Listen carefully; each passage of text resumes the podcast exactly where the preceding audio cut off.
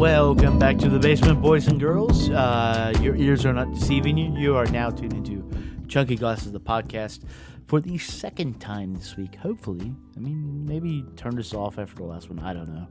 Uh, normally, we only do one a week. Uh, it's just a matter of course that yeah, these things take a little time to put together, specifically in the editing. Uh, but something happened this week that I felt we could not sit on. More importantly, uh, I had to get. Uh, looking for a reason to get one of our our guests this evening uh, down here, Bryce Rideau from Random Nerds. We were looking for a reason to get him down here, and we found it. Uh, the event I'm talking about is Pitchfork Media selling to Condé Nast.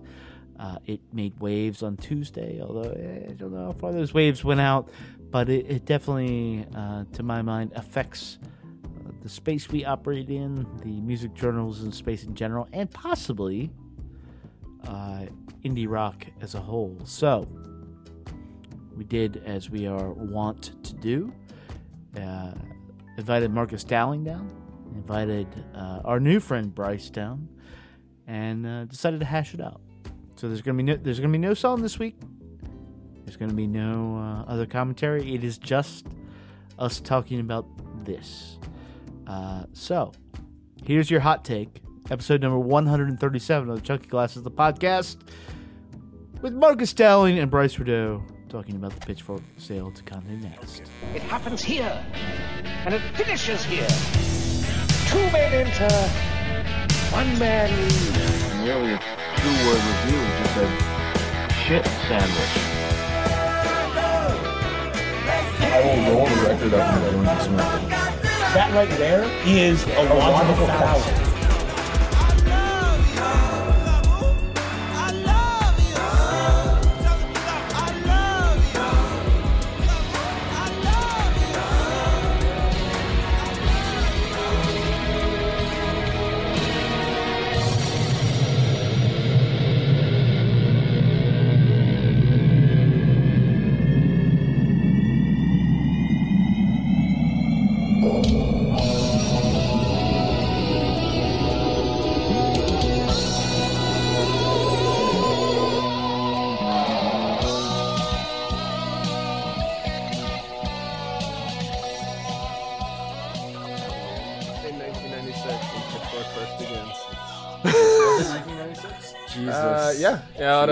out of Jesus. out of his suburban Minneapolis home.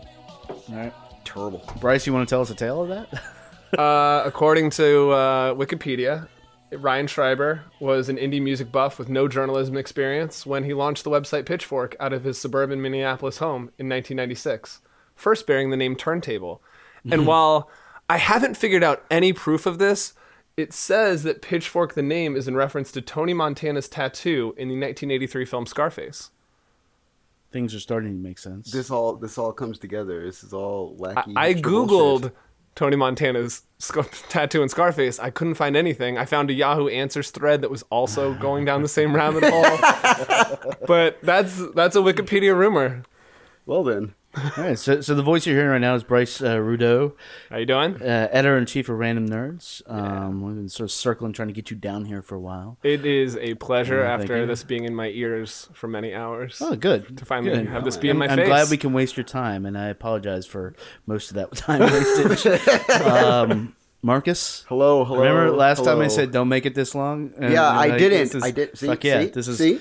But this is gonna be a curse. I'm not gonna see it for a year now. So I'm whatever, saying, but, whatever, uh, whatever.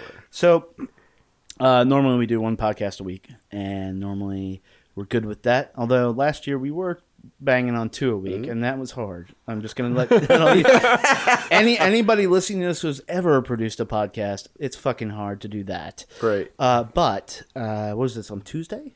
I believe. Uh, Was it? Uh, News came down. The Condé Nast, one of the largest publishers in the world, uh, bought Pitchfork Media. Uh, so there's no way I think we could not talk about it, and there's no way I think we could really. I, I'm sort of weirded out that we waited till Thursday. Like in hindsight, I'm like, fuck, we should have done it on Tuesday.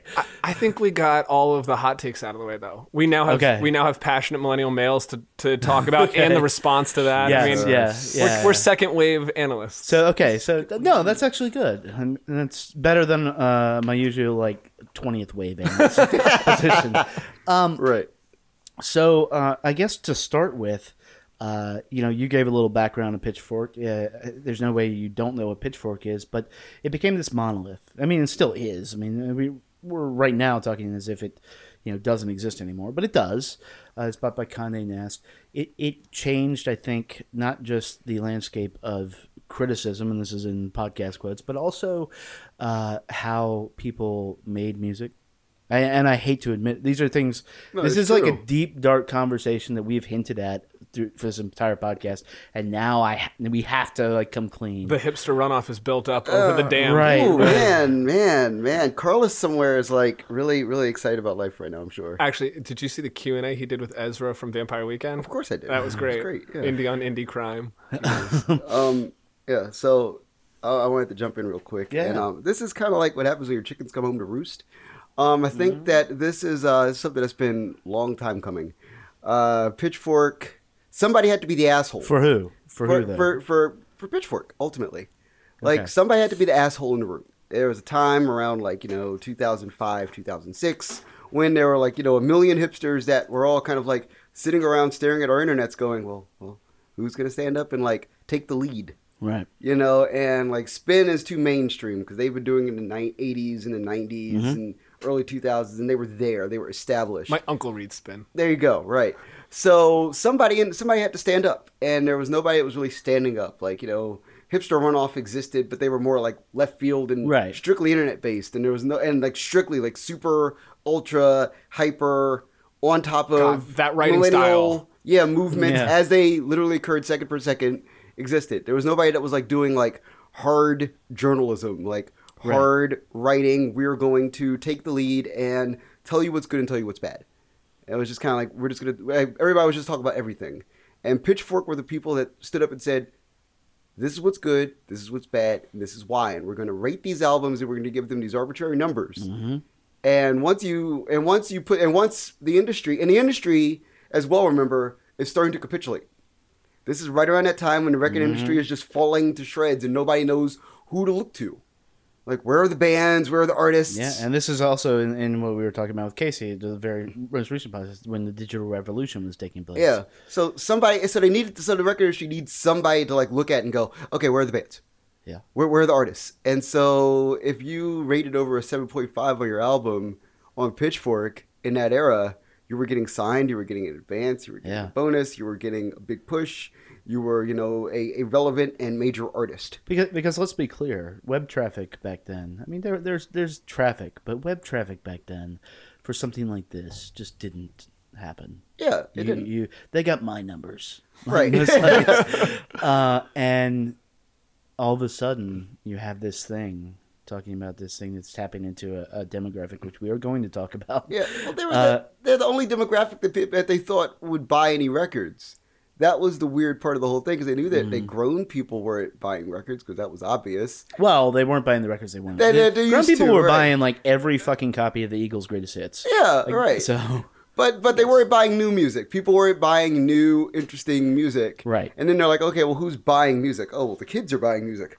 Well, then what what size? What, how are the kids understanding what music to be into? Mm-hmm. And then there's like there's one site because there's always one. yeah, there can be only one. It can only be one, and it was Pitchfork. And you know, from there, they they took that. You know, they they could have. They, and the funny part with Pitchfork is they could have chosen to accept or deny this. You know, great weight that had been placed upon their site. Mm-hmm.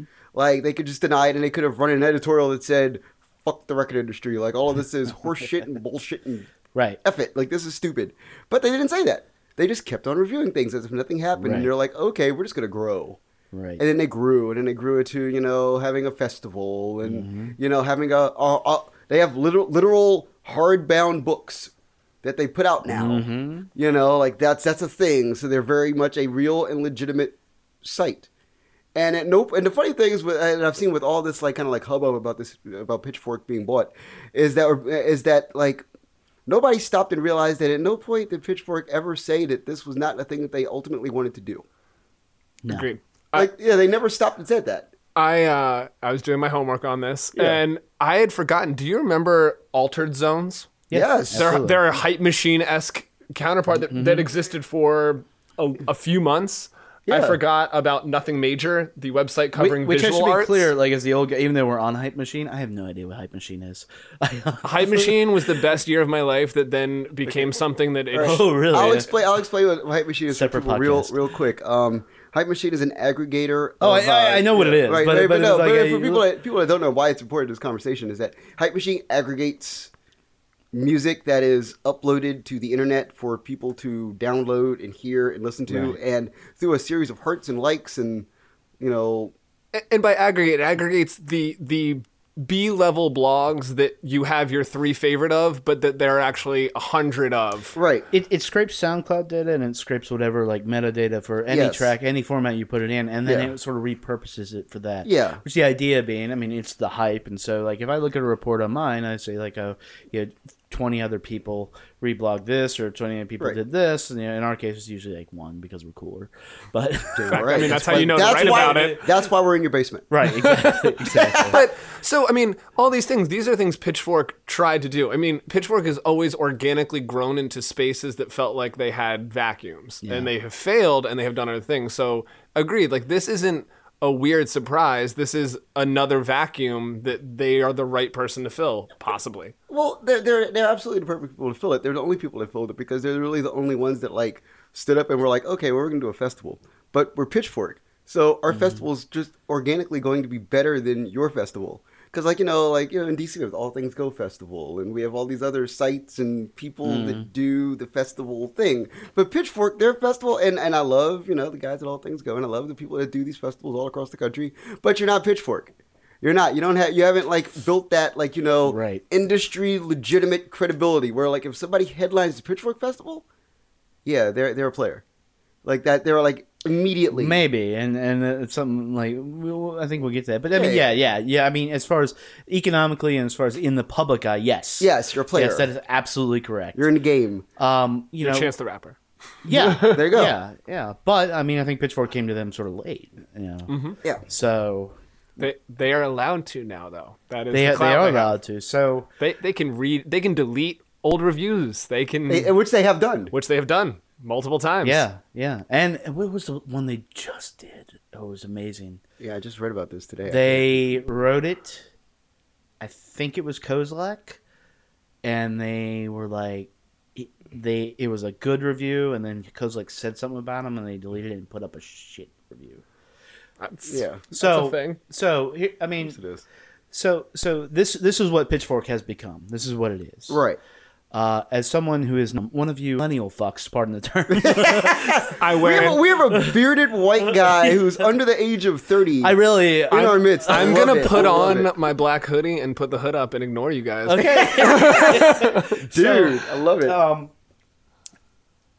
w- watching this happen, and this is, uh, and I, I, I, s- I don't know, I wouldn't call what, what I do necessarily journalism, but watching, I am a fan of journalism, I am a fan of all this stuff, and watching the rise of Pitchfork and seeing how, how things go, what, as an outsider, like I saw coming up, is this very tastemaker site that is initially very encouraging to good writers but more and more is pushing worse and worse music. Like, can, if somebody can explain the success of Grizzly Bear to me, like I, you know, They have a and, and cover of not, Me, and, and I never like I, I I'll I'll never like begrudge anybody for liking what they like, but um, to the point that it became now it's I mean we've joked about it on the podcast and we and people make regular jokes about it. It's like what you, I mean you're an editor in chief of a publication. Like I don't know what Pitchfork ultimately was writing about. Whether they were actually writing about the music or whether it was self-aggrandization and and basically a place for people to just be like fuck yeah, I want to be Chuck Klosterman. I mean, we all wanted to be. Sex, drugs, Sure. and rock and roll influenced way more Lester people than I right, think right, we, Okay, we all right. So like, yeah, I'm I'm the biggest Lester Bangs fan in the world. Yeah. I don't, I don't give a fuck what you say. I don't care who wants to like stand up and fight me on this one. I'm bigger Lester Bangs fan than all of you guys put Okay. together. Like you know, No, like, you will I- wrestle us. Yeah, exactly. I will wrestle you. I'll wrestle you down. King Call. It'll happen. so anyway, so so here's the problem with Pitchfork. Like at some point, Pitchfork fell into what happens with all internet sites, and you you, you you'll agree with this one. Um, the internet's an echo chamber of cool. Everybody is friends with everybody, and everybody wants to be cool, and everybody wants to be liked, and everybody wants to like you know push a band that all of their friends like. So when you got to a point with Pitchfork where they had a large enough staff where it wasn't just like five people in a room, but it's like 25 people in a room or 30 people in a room. Right. If all these people have the same friend, and their same friend is sitting in the same email at the same time with the same band, and the same band has a sound that across that, that, that thin layer of 10, 20, 30 people, they're going to win. And Right. with bands like, and I mean, if, if you listen to it, there's like a pitchfork sound that that that, that fits like Oh, for rap. If, if rap, it's like you know, Flying Lotus produced, muddy. Although they of, rarely do rap. Yeah, yeah, yeah. But when they do, Though it's, It's, flying. Flying Lotus is the kind of rap I would give. Like I would let my mom hear, Right, which right, is right. weird to say, but it's Right. that kind of safe yeah, rap. Yeah, and if you're if you're doing like you know, kind of like rock, indie rock, your your Grizzly Bear, or Right. who, who are those three girls? Clap your hands, we- say yeah. Yeah, who Oh, are those three girls that we buried?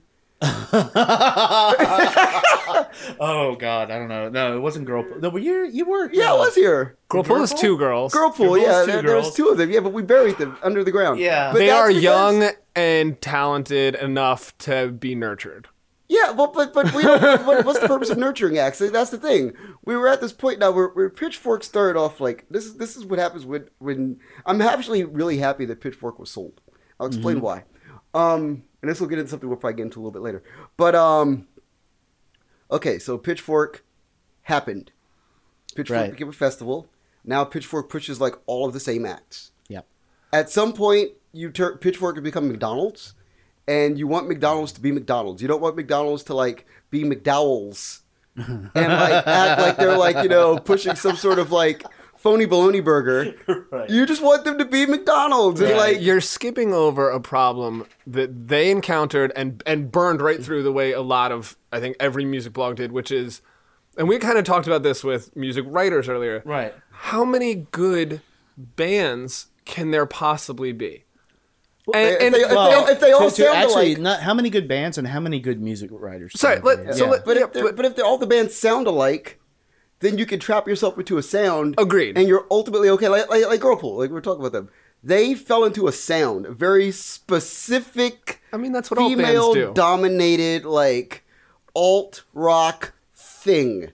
and they put and an entire album of it. Exactly. And so when you do that and you know that the site that's going to crown you the, the queens of Mm-hmm. the universe will automatically like the sound, then you're all set. I mean, it happened to EDM with EDM blogs when everything became hard electro and Agreed, everything but- sounded but like let's say- and everything sounded like you know Calvin Harris. whatever. Every day I said, write me the best song, write me one song a day. Mm-hmm. You say, okay, I could probably do that.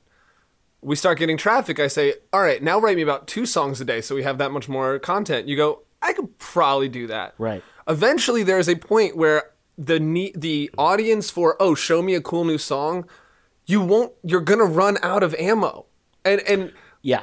and unless you had a very great diverse group of large amount of people all coming together to think about what the next thing is going to be, there is going to be that part where you go, "Oh, I'm going to hype something that m- might not need to be hyped yet or ever." You know, and that that's a problem. I mean, that's that is the music problem. Yeah, but here's why I said like that's why, this is why I'm ultimately glad the Pitchfork is getting sold because now Pitchfork is to be McDonald's, and when you look at McDonald's, you know it's McDonald's. You know Mm-hmm. that this is crap that could kill you, but it's it's delicious. Like so, you're like, okay, this will kill me at some point, but it's it it's delicious. As you once wrote about on Random Nerds. You're- exactly, Yes. exactly, Plug. exactly, right. so Which, anyway, which, by the way, we are not afraid to like cross pollinate. Yeah, it's all- Oh, it's fine. I'll- Yeah, I we're would do that a- if you didn't live. We're all in a circle right here. So so anyway, so the great thing about Pitchfork being sold is that like okay, so now there gets to be a brand new like site that could emerge, pushing a whole different thing. Since we've like literally sold all of indie rock that sounds all of the same, all all the same to one giant place and made it very mainstream. Right. Now you open up the whole universe again to like different, so, different so that's what I want to talk about, and I think we can circle back to like like my personal uh, opinion is that Pitchfork ruined music journalism, like ruined it Well, it made everybody write the same. except for- exactly, yeah. but and and made people who don't care about the music per se like be like but i can make money doing this and i really like grizzly bear. So like um and but that last point by lifting this out it's like almost like lifting up a plug and a vacuum can run in and all of a sudden you have all these people who have been like and have looked to pitchfork. They've been like i want to be that pitchfork writer. But now they're like wait pitchfork is the man pitchfork pitchfork is the man with a uh, you know what, what we say 83% millennial male uh, Passionate. passionate, passionate millennial male uh, demographic. Like, you, there's no way to defend those numbers. They just are. They they are numbers. They are what they are. And you know, you can. There were articles today uh, with uh, writer, female writers, with Pitchfork, uh, saying, "Well, I didn't know that," and you know, none of this minimizes their accomplishments. None of this minimizes anything. But what Pitchfork is is that shining thing for a 25 to what 34 was it? Yep. Yeah, 18 to 34. under They- they- fifty they got thousand. everybody. Yeah, under fifty thousand income, uh, college, College educated, educated. white yes, males, and that, to my mind, has been ruling not just like the the criticism space because honestly, I don't read a lot of of criticism because there's just not a lot of good criticism out there. But I see the influence of all this on the bands that come up and the bands that we like that submit to us, and they all want to be this and they all want to be this because they got on Pitchfork, or now it's spread out to like Stereogum, Consequence of Sound, and all these people who are just copying what Pitchfork they're, did. they're you know? all pitchfork. and trying, yeah and so you have these little pitchfork clones but now like that plug's been released and all of a sudden like do you think people are gonna come in and, and be like what All right, I'll I'll tell you where this is all headed. Like uh, this is my this is my take, and um only probably only my take, but um Right. this will probably be relevant at some point. So um, okay, so there's there's a one big thing that, that happened in the, the music universe that nobody covered because it wasn't done by young white males. Um, Afropunk was like basically like sold out to Red Bull this year. Yeah. And there's an Afropunk that's happening in Paris. There's an Afropunk that's happening in Atlanta. There's an Afropunk that's happening in L.A. West Coast was in and those there's an today. Afropunk that's happening in New York City. Are they going to have a survey of who's the most culturally appropriated? Well, I vote Atlanta.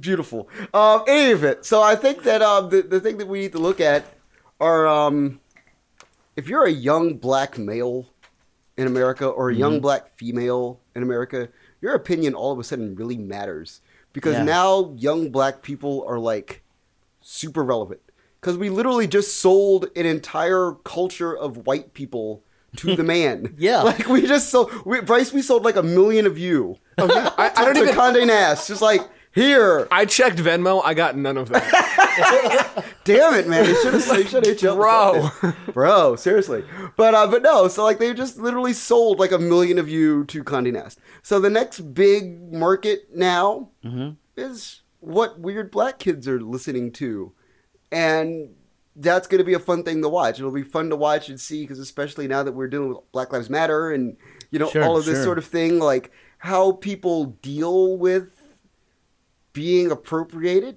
for the purposes of making large sums of money. I mean, Mm-hmm. I mean, Afropunk has no problem with taking money from Red Bull, and bless them as bless, well as well they should yeah, bless them for doing that because now the entire country gets to be like you know a weird black kid. and I will defend Red Bull in terms of shitty like corporate sponsors. Granted, I've worked with them before. They're- I, as have I. Red Bull Music Academy does some great stuff. Like, they do. if you're They do. going to be a corporate sponsor, like there are worse things than having a energy drink that's probably going to kill you. At least sponsor some good music. yes, And and to be clear, like I, I don't think any of us here are against corporate sponsorship. In fact, we've actually advocated for if you can sell your song to like a mm-hmm. Toyota Prius commercial or even Do it. or even a fucking Yaris or whatever, do it. Do it. Like, but but but, what we're talking No, about. I'm I'm only concerned about this. I'll say that I'll say this as well about this idea of like you know young black males and females having their like you know concepts appropriated for larger for large sums of money.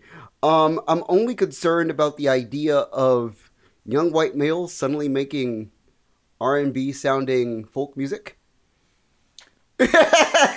Marcus, Yes. I, I have some emails to show you. In this, this, is, this is already happening. Oh, I'm sure it is. But but when that but it's gonna be fun to see like what this next thing looks and sounds like musically. Right. I'm really intrigued by like what what are these bands gonna sound like? Like I'm really uh, because it's like I don't know if you've heard of Raury.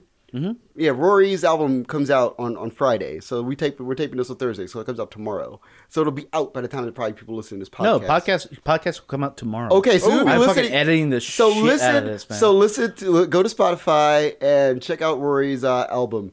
Um, he's a black kid who makes folk R and B, yeah, and that's going to be a thing because you know if Grizzly Bear was a thing on Pitchfork, right. then what? And there's no site yet that does the black urban thing. Like Okayplayer was a thing, Right. But I don't know if Thanks, they. Jason Whitlock. Yeah, I don't. no! Oh my god! Oh my god! You just Jesus! Damn it, Jason Whitlock! Why did you blow it? He he screwed the whole pooch. God damn So, it. so, so The whole basically, what you're saying is, but I mean, because this stuff has always been going on. I mean, there's there without like a question, there is you can't comprehend the genres of music that exist in this world, and it's simply because it is one of the most basic forms of human expression. Yeah. like so people are going to do it, and they're going to do it. And when you get, uh, yeah, I'm going to keep bashing on Girlpool. When you get somebody like that who like is like maybe Pitchfork will like us, even though I know that's not conscious on their part, but NPR did more to help them. Yes, they did. They Well, well, absolutely. okay, okay. Let's talk, let's talk about that for a quick second. Hold Okay. on. Oh, no, no, no. Yeah, how- no, but- yeah, yeah, yeah. you know where I'm going, so it's okay. You, you, But- we'll get there. but the idea that all of a sudden now this won't get a uh, you know a six point eight or six point five on Pitchfork because you're not. I mean, the classic example actually they're playing in town, Blitzen Trapper.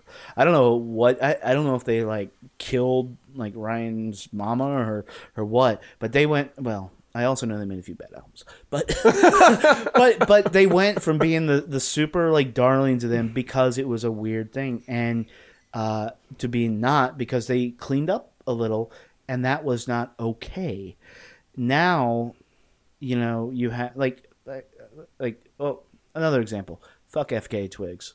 Not not down with it. No, Marcus is like like I go, have, go, run it. I run got, I it. got, fl- I got run, conflicted run, run, opinions. run, Huh? tell, run, tell that. No, so so that is like essentially it's it's if you haven't heard music like that, like you just aren't listening to like you aren't you aren't paying attention. They are like her like musical Jesus from last year. So well, I mean, if we could get all the way like into like the FKA Twigs thing, like that's funny because that's going to be like a thing that's going to get pushed now. Because if you're going to look for like music for all, all weird alternative Mm-hmm. black kids like, you know, then this this weird alternative black girl who, who I don't think weird alternative black kids are going to like that. Maybe I mean not No, but but when it's forced, when they're forced to, sure. Yeah. yeah. like let's talk about the number of pitchfork bands that we were forced to like. yeah, I mean That we didn't have an option. you know, there's no abandon all hope. You know, like True. Can we can we start? We don't. We don't. We, let's not name names, but you know, we could do that.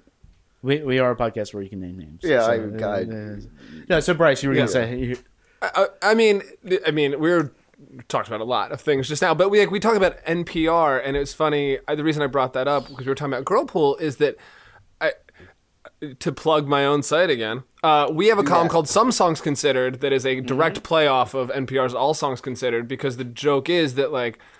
A, there's not that many good songs out there, and you really shouldn't be. A, A- But B, they also they're really only going after a, a very NPR-ish. well, they have their no, no, audience remember, too. remember that time that like NPR suddenly became Pitchfork because Pitchfork needed a twin? Thank you. Yeah. and, and, and Like that- I'm not even gonna lie, I, and I love people that write it. I love people that write it. And look, that, that's not discrediting. I think any of the work that like Bob or Robin has been doing, and we all know them, and you know that Nah, they, but they- they did what but, they did. But it's also NPR is a corporation, and so a lot of that is out of their hands. Um, uh, which, by the way, we still haven't gotten around to it, but we are gonna like master the uh, Twitter handle all dongs considered. But that's Love another- that. but um, but um, Six and a half eggplants. Wow.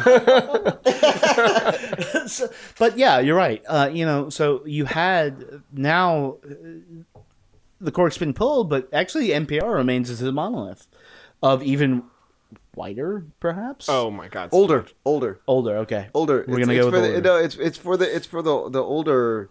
It's, it's for the, the the white hipster who turns twenty eight yeah. and suddenly realizes that like he's twenty eight and he can like actually maybe like purchase a condo. Yeah. I'm right here, bro. I'm saying, man. so I mean, you know, you, 29 in February. you know that moment, right? yeah. And then you realize that Pitchfork might be a little too young for you. Oh, it- it was about a year ago. But yep. Right. There it is. And do you know what? The new trend is not to get the condo in the city; it's to save money for the house and like the cabin in West Virginia, and then rent in the city. Oh, yeah, there it is. Taking there it is. advantage of good real estate. savings. Exactly. But it's funny. You, so you said that you know there's a power vacuum. Mm-hmm. Is there an odd like so? Let's say ten years ago, th- we were probably all hunting music blogs that we loved, and there was but and Pitchfork was the the pinnacle of it. But is there even an audience for kids that want to spend an hour of their day hunting blogs, or are they just happy enough to go to Spotify's user who puts together playlists they like? Yes. I mean, yeah. It's so, no. it's so ill you said that. That's amazing because um, my new favorite thing that I think like everybody's gonna start hopping on real soon is that uh, Spotify now does this like weekly playlist. Yeah. Where they like have the, the, the, algorithm is brilliant. Like they they figured out a way to like give you songs that you just might like Mm-hmm. based off the songs that you play a lot, have maybe favorited or whatever, and they just give you this playlist of like weird stuff that either like, for instance, like I read an article I posted it on my Facebook, um, facebook.com slash Marcus K. Dowling, since we're in the habit of giving links, since Yes. Bryce is doing that. Patreon campaign for you too. Yeah, patreon.com slash Marcus K. Dowling. at all dongs considered. hey, you know, all right, cool. So uh, anyway, so it's like I was I was reading this article and they were talking about how uh, there was uh, Drake's Hotline Bling. Uh, this woman had been playing Hotline Bling a lot on her Spotify, and the song that that sample the song that spot that at Hotline Bling samples Cha-cha? ended up in her no no no ended up well, well it's it's a it's a it's a mirror of Cha Cha we know that, but um it's um it, it was like included in her weekly playlist Right. because the internet is just that smart now. Yeah. And to me, that's where we go now because people don't like to read writing. We know this because advertisers on the internet are like freaking out left and right.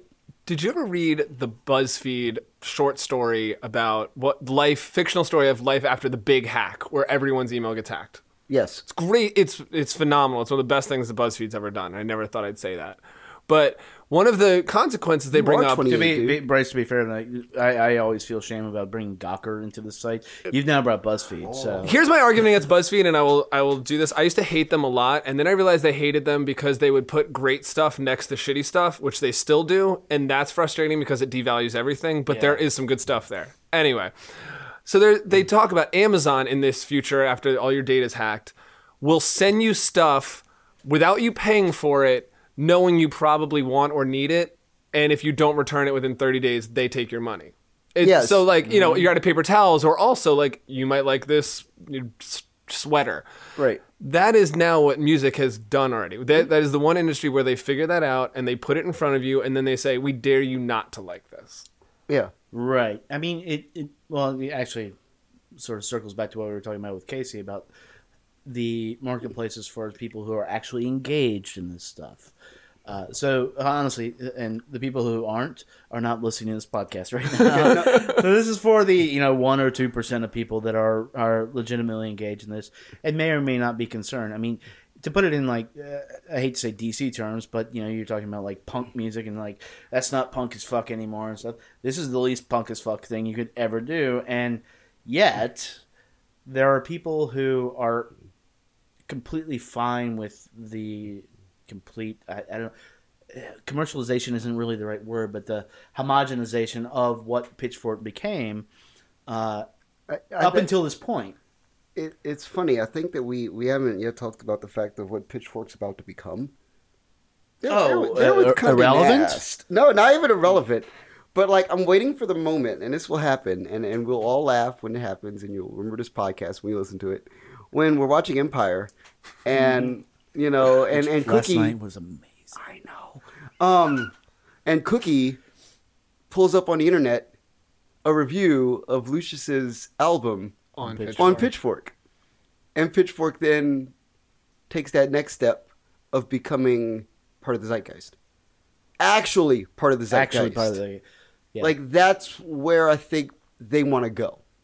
Like you know the guys who the guys who started Pitchfork. That's why I think they want to take this. It's the only thing that's left is to become Rolling Stone. Right. It's funny. I was just thinking because you were talking about the monolith, and you know, there's the there's some few classic rock songs that mention Rolling Stone and being on the cover of the Rolling Stone. How many songs have hit Pitchfork yet that aren't like just you know? Zero. I think that's going to be a fun one when all of a Well, sudden you get like I all the musicians I've talked to, they, they have a very love hate uh, relationship with them because they are like they. Everybody understands that this drives like sales. Like if you get a good review, you get dollars. That's sort of how that works.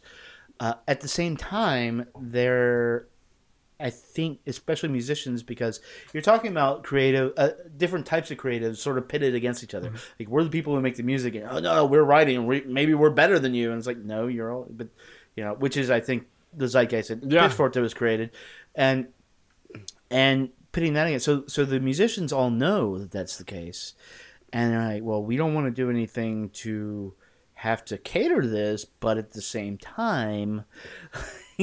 here's our new single. like he, these guys somehow, uh, you know, assholes who can't pick up a guitar, and that's not all of them. Some, I mean, there, lots of people are like multimodal, polyglots, if you will.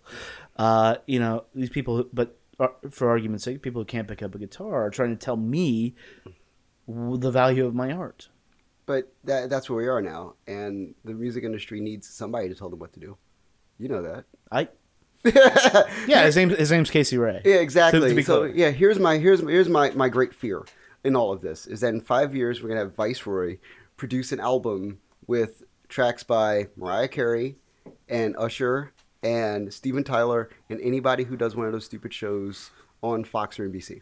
Mm-hmm. And this will totally happen, and it'll be because Pitchfork is part now has a space in the the the the, the vaunted music site, you know, Right. you know pantheon. And that's the thing that we really need to think about as well also is like are we comfortable with like these these people that we've made heroic in the last 10 years in this this hipster dominated era? Are we okay with all these people suddenly now becoming like mainstream heroes and are we prepared for like you know like like uh, like like Toro y Moi to do albums with LL Cool J? Are we really prepared for that? Because this is a thing that could happen. And and it's it is frightening to consider when you consider like oh my god all my rowdy friends have settled down or Except I don't Yeah. think it will happen. I think what will be revealed is that they that Condé Nast bought this publication based on this its readership, and its readership is so small compared to the general population. We're talking about a subset of a subset but of a they're subset. but they're gonna get the crossover now it's that it's that weird but like but yeah. the, I- don't think there's crossover. I think they're, they're going to be like talking to an audience, like if they change it at all. That, that's Bro. the thing, which they're going to. But that that it to be a, an audience that just doesn't care. Bro, I it my, my my my only concern with that and I, and I, I I hear where you're coming from Yeah. but I also see it's Condé Nast and they they're gonna want to do big and Pitchfork I know. and Pitchfork is obviously at a point where they want to do big too so like I easily see Pitchfork as a magazine as a like you know quarterly magazine appearing in Whole Foods So- when I'm in line Just- in aisle four Let's back, let's back, and, and I'm going All to get bounce to you. Yeah. real- Let's back it up real quick. So, so like right now, for example, Chance the Rapper is big. Hmm? Is the new Pitchfork going to talk about Oddisee? of course they are they're gonna No, talk they're about gonna talk about Oddisee they're gonna talk about GoldLink No, they're not. no no Yes, they will after the think? fold. In a Okay. after the fold, You think? they will. They a smart. A smart move is pull someone in with the headline that you want and mhm. keep the underlings happy with mentions. Yeah. yeah that will continue to be the case. What I was going to bring up when you're talking about, you know, they Condé Nast is what they are is physical though. And that's a very interesting mm. counter move to what a lot of people are saying right now is that oh, like no one's reading things. As someone that spends a lot of time looking at like predictions of marketing trends, Generation Z as they are calling them is going offline.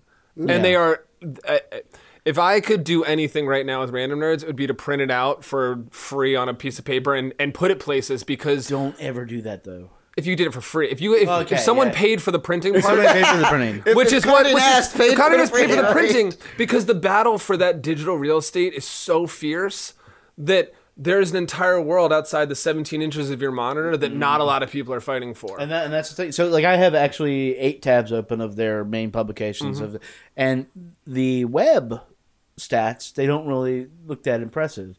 But if you look at uh, see which one is this? This is uh, details uh, subscriptions five hundred thirty two thousand. Uh, New Yorker one million. There, there is something to be said for the that it's going to be in the CVS or the whatever shop in the small town where the person who doesn't have that much access, like there's no record stores anymore. There's barely any venues, Right. But there will be this thing that looks cool enough. That was the same reason I was picking up Rolling Stone at 12 Right. because it seems like an institution that is at least accessible. Wait, is it is this all happened before and it will happen again? I constantly wonder that as a passionate millennial male. I, I am just starting to see the I prefer second the term millennial fuck, but you know whatever. Nah, But I'm just starting to see the second waves of things. Like I'm seeing the second wave of punk, which was weird. Like that was something that happened. Pop punk came when I was 14, Absolutely, yeah, and it's happening again. and it's like, oh, weird. That's yeah. I've seen that. Yeah. And like there's other things, but so I mean, I do think that it is a little cyclical. That the next move will be people skewing towards. I, I wouldn't be surprised if zine culture came back. No, Well, zine culture I don't think has ever gone away, but zine culture doesn't No, have just an impact. Yeah, okay. So like, just imagine like Pitchfork being that zine that's like I said, an owl for it at, at Whole Foods. Like it, it's it's a quarterly because they, they don't want to do Right. monthly because then that, that that removes all of your cool. But this also like puts them in a thing. So now, say, I mean, they do have their Pitchfork Quarterly, which is Yeah, but you can put that in the stores now, and I know this. What You they, can put sure, that I'm in certain that's what they want to do. But you can all, but you can also do a Pitchfork like weekly. You can do a Pitchfork monthly. You can do whatever. And all of a sudden, you're competing with Spin and Rolling Stone, which, I mean, I don't know. I think the quarterly idea works. I mean, if you notice, like Grantland, that's what they're they try to do. God bless their souls. Um, but like the quarterly move is interesting because everything around music now is based around the concept of ex- exclusivity and Yeah. and want and need and establishing desire. And so, I yeah, I don't know. I don't know. And I, and I would argue that that move actually is the only place journalism actually exists on Pitchfork anymore. Yep, agree. Yeah, Yeah. And so yeah, I do think the quarterly is a smart move in terms of just like that would if you called it the Pitchfork Quarterly and you Mm-hmm. had at least two articles each thing, like if you had the Prince reveals everything article Yeah, and you had Prince, Janet David Jackson Bowie. doing commentary on a new album, we'd all be forced to at least read that. And that's Yeah. and that's all you need to do is get people to shell out 4.95. yeah, and and that's I think that's where honestly Condé Nast wants to go because they know that this is a this is an age bracket that is moving in in age. You know, 18 to 34. These are people that are becoming either 25 or 40. So these are people who have disposable income. These are people who want to engage with music, obviously. Right. And these are people who, if they made a hard copy, whatever, or if they made a internet linear letter style newsletter that came out weekly with cool content mm-hmm. that they could slap a Toyota Camry ad in the middle of, they could do that too. Yeah. And I mean, that's where we're going. I mean, and I think that Pitchfork, to their credit, realizes that that's where we're going in, in the media marketplace. And I think, and I think that they know their market Yeah. so well that they're willing to take this move that everybody's going to lambaste, but they know deep down that the people that really are intrinsically like involved with their brand are going to be perfectly okay with. do you think that this move into the physical would help let's say like if i i, I tell this move to everyone that will ever hire us as like a strategy client consultant is the birchbox model is the idea of the future which is that like i think i brought this up to you that like yeah. imagine if pitchfork had a subscription where you got the quarterly and once a month you got tickets to your local venue the the hot uh, the pre-release of blah and so and so and so and so it's just a matter of the fact that Pitchfork is now not just digital. I think this helps paves the path to be them Well, we, becoming. we don't more, know that it's not just digital. We tr- true. We, we do not know that there's We going to be not a print that. magazine. Well, I'm almost, I'm almost positive they'll do it. I, not- I, I am too, but Yeah, but, that's true, And, you're I, right. and I and I work for one of the largest like printing conglomerates in the country. So Yeah. I have not seen anything. Yeah, I'm almost positive that- that they'll do a print because it'll it'll look it'll look so cool. it will. And it's funny. Come on now. I think this is one of those things I think they've been flirting with. Like um, Joe Corbett, who's the CEO of Random Yeah, Nerds, yeah. brought this up that you know the Dissolve, which Pitchfork owned, uh, they shut down out of nowhere a few months so ago. glad you're talking about And this. it's really interesting what he brought up as smart CFO guy was like, oh, they did that to clear their books, to clear losses off their books, to get a higher valuation for when they got sold. And I went, Unfortunately, they also got rid of the only real journalism being done on the site, yeah. But it's which really- is that. I said earlier that I don't read a lot of like stuff because it's sort of useless. Nothing on Dissolve was useless.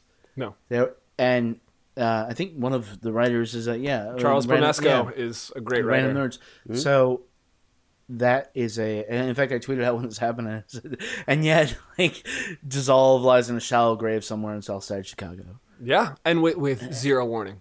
With I mean, and no one knew. and you know so i mean that's that's i guess that's good for the consumer the capitalist world and whatnot but for the for people who actually care about this stuff like my my thing to circle back to like the sort of the void this leaves. And, and i think we've sort of established a little bit the void isn't that big but the void that i'm actually concerned about and excited about is that growing up uh, i think all of us could attest to this like you know, you hear about people like, uh, you know, Lester Bangs, fucking Hunter S. Thompson, uh, you know, all these like legendary like people. If you write, you at some point in your life wanted to be those people, and then you, hopefully, if you're a good writer, sooner or later, you like sooner rather than later, you realize you're not. But you're your own special thing. No, no, no. But see, see, that, that that doesn't work. No, that's the, that's the hit point that I hit when I like yeah, one day I realized. but yeah. let, let- let me let me finish out this Yeah, yeah, point yeah. thought, and then we'll. So what I'm excited for is is that maybe, just maybe, and this is just being hopeful, is that somebody will be like, well, "Fuck it, now I have my chance," because you have to be insane to live like the life the life that led to that art. You have to be insane to mm-hmm. do, and you. But more importantly, you have to love it like explicitly. Mm-hmm. That's what you love, and I don't think I, I think what Pitchfork did it dulled it. It was like a heavy shot of Klonopin, and like everybody was just like, "Hey man, you know this is cool," and, and like this is how we're gonna do it. And now you have people like, "Well, I thought that was punk as fuck, and now it's not, and maybe I should just do what I want to do."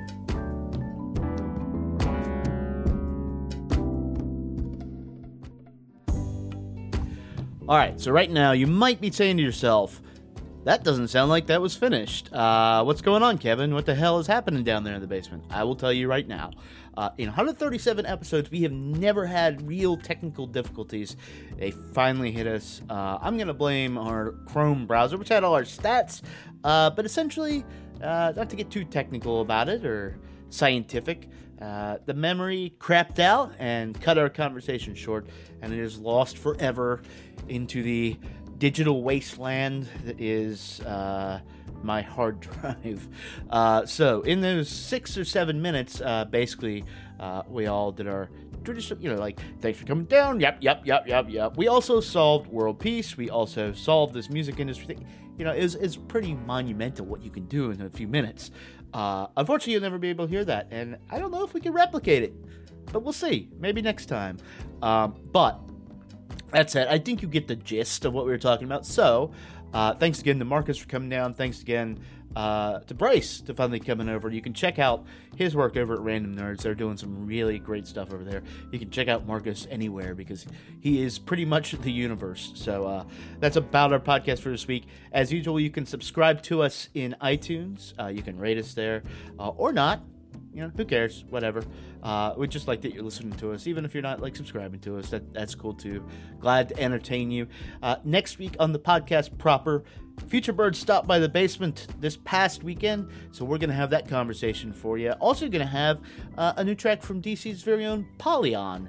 Uh, this is Ryan McLaughlin's new band of Type Fighter fame, who actually Bryce is quite a big fan of Type Fighter. Uh, so it's it's all symmetrical, man, and coming together and synergy or something.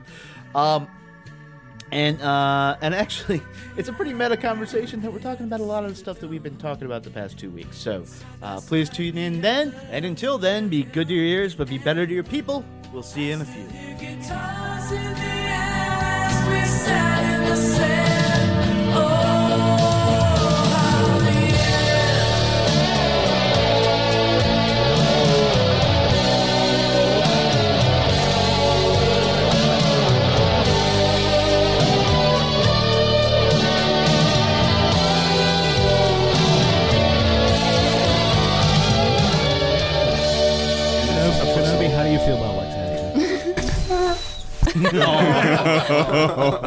Kenobi.